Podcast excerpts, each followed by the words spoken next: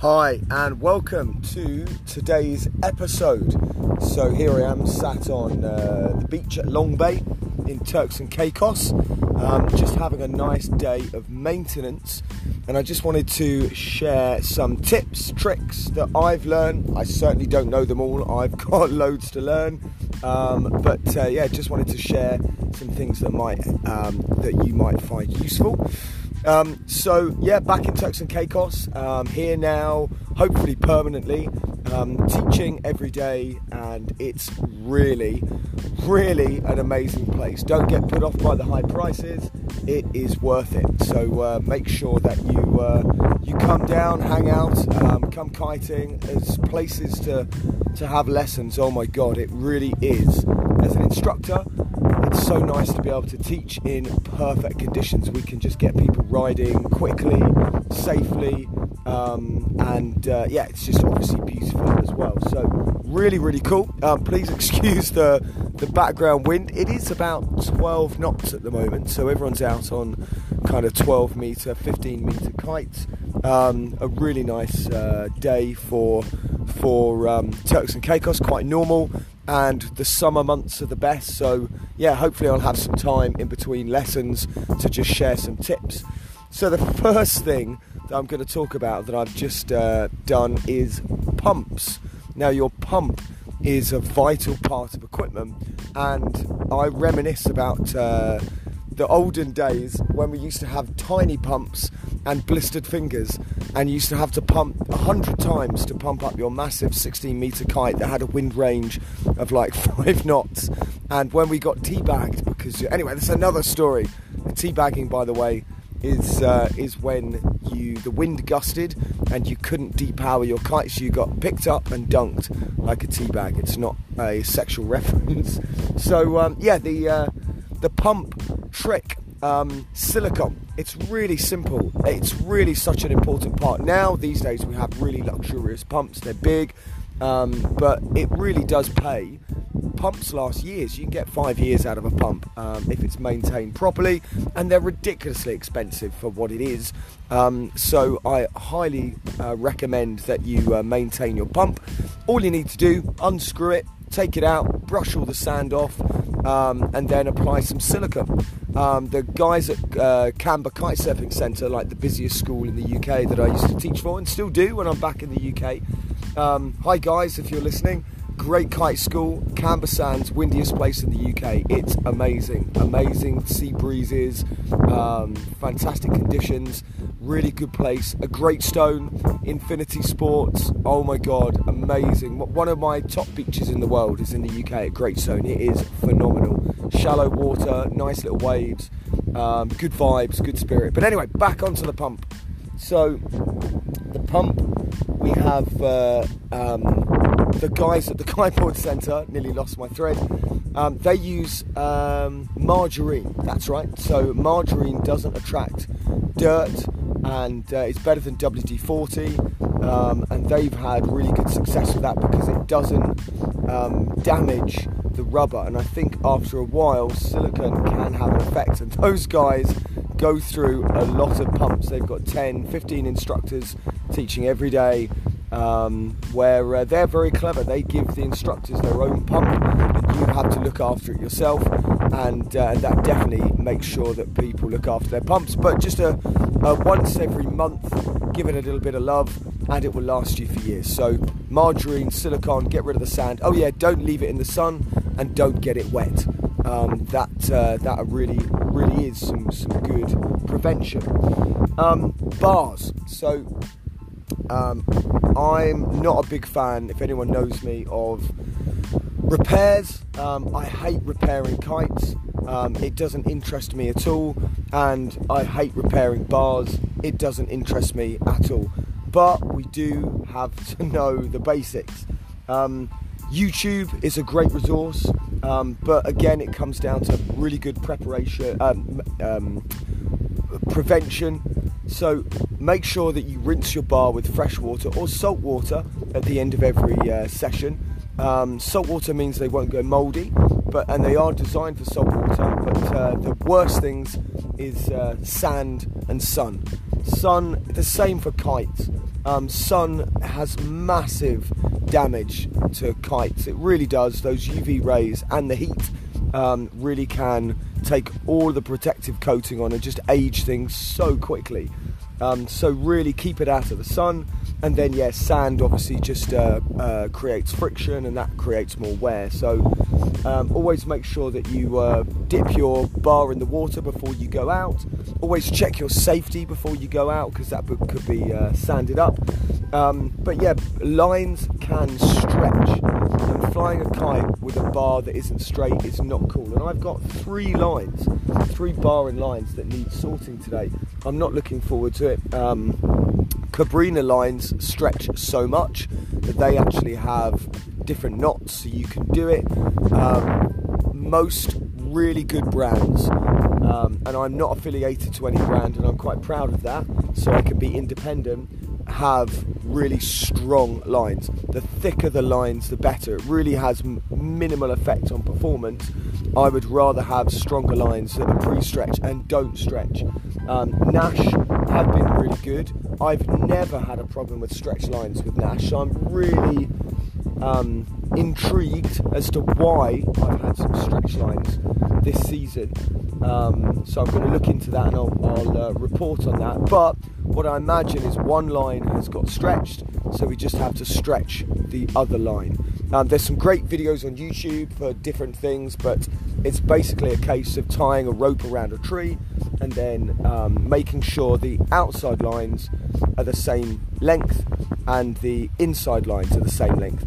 They can have a little bit of distance between the two, and you can use your trim strap to make sure they're okay.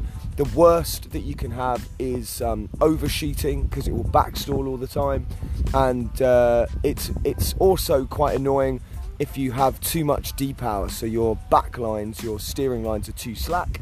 So really having the lines all the same length is the best, but if you can get away with centre lines having a bit of a difference to the outside lines. The other things, if you have rope depower systems and not the plastic ones, so like the Duotone Click Bar has the plastic ones, and Naish, Slingshot, they tend to have rope ones.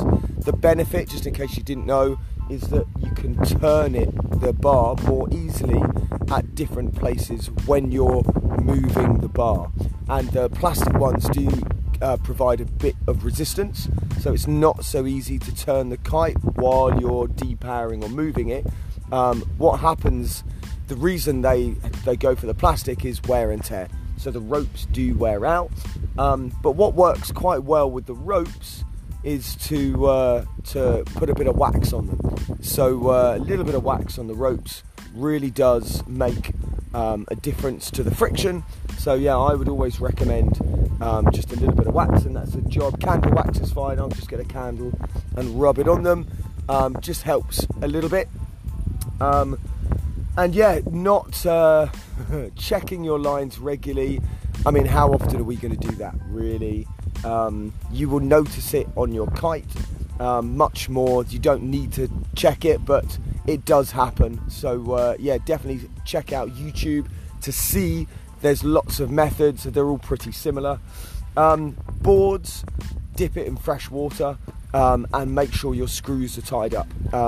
This really is an important one, and it's a job I've got to do for school today, because there's nothing worse. In fact, it can be super dangerous. Imagine if you busted your knee because a foot strap came out when it was just because you hadn't tightened up the screw. I always carry a screwdriver with me, always. It's in my EDC, my everyday carry. I even have one on my key ring, so I have no excuse. If I see, if I think of it at the time, I'll just tighten it up. And also you get to be a hero at the beach, which I always love. Has anyone got a screwdriver? Yep, I have a screwdriver. There's a few hero points in that. So definitely keep a screwdriver with you in your kite gear, especially if you're traveling abroad. and no one has one, or you're in a remote location, you just need to also take a few spare screws. But yeah, it really does help to have a tightened nut. Sounds terrible. Screws, tightened screws on your board. Harnesses, again, fresh water and lack of sun. Harnesses really do go once they get too much sun. I've got mine drying at the moment. I've dipped it in some cold water and I just keep it out of the sun, let it dry. Wetsuits, exactly the same. Never let your wetsuit dry in the sun. It really does, it annihilates the glue. So I really wouldn't recommend drying wetsuits in the sun. Never a good thing. The other thing I would recommend with wetsuits is a bit of Vaseline around the neck. That really stops the necks going, because once the necks go, it all becomes frayed, it doesn't look good, they don't become so watertight. So definitely that helps, especially if you have a beard or some stubble that can cut into your wetsuit. And wetsuits are not cheap, and it's really good having a good wetsuit. Spend the money, spend $400, $500 on a wetsuit. Get a Patagonia wetsuit if you can, natural rubber. I'm not sponsored by Patagonia. I love Patagonia, I love the brand and what it stands for, and also I love that they're made of natural rubber and no chemicals, and my neoprene are made out of recycled goods. So I really want to look after my my Patagonia stuff. Plus, they will repair your wetsuit for the rest of your life for a small fee. So that whole concept I love, and I used to go through a wetsuit season. Now my Patagonias are lasting way longer, so I'm really happy with Patagonia. Keep up the great work. There are some other brands making some eco-friendly wetsuits, so that's good. So yeah, I highly recommend looking after your suit that way. And I think that's it. I think, yeah, kites, I'm always banging on about sun, and also leaving them flapping in the wind. That weakens the trailing edge. That's why so many kites have their trailing edges strengthened now. Naish, I love my pivot. I've just ordered new pivots again for 2022. And the school, we're also fully Naish, but we also have some Cabrinhas and some F1. So yeah, maintenance of gear, there's not really a lot to do, but I would highly recommend that that you just set a little bit of time aside to look after your equipment. You don't need to wash everything in fresh water, but it doesn't hurt. Make sure sand is free of everything. Make sure it's out of the sun. A little bit of silicone or margarine, and maybe a little bit of wax on those ropes, and check your lines for knots. Be careful getting the knots out. A little bit of saliva and work it in the teeth. I'm sure dentists wouldn't agree with it, but it's actually, if you do it gently, it's not that bad. That's another thing I'm going to do today. So yeah, hope you're good. Book is available still. I'm working on the next version, which is going to be quite exciting. It's like my hacks to riding really well, really quickly. I've got a few little tricks and tips that I think I can share with you that's coming, so watch out for that. And I'll also accompany it with some YouTube videos, because I am a bit lazy when it comes to learning new stuff. I want to learn it super quickly.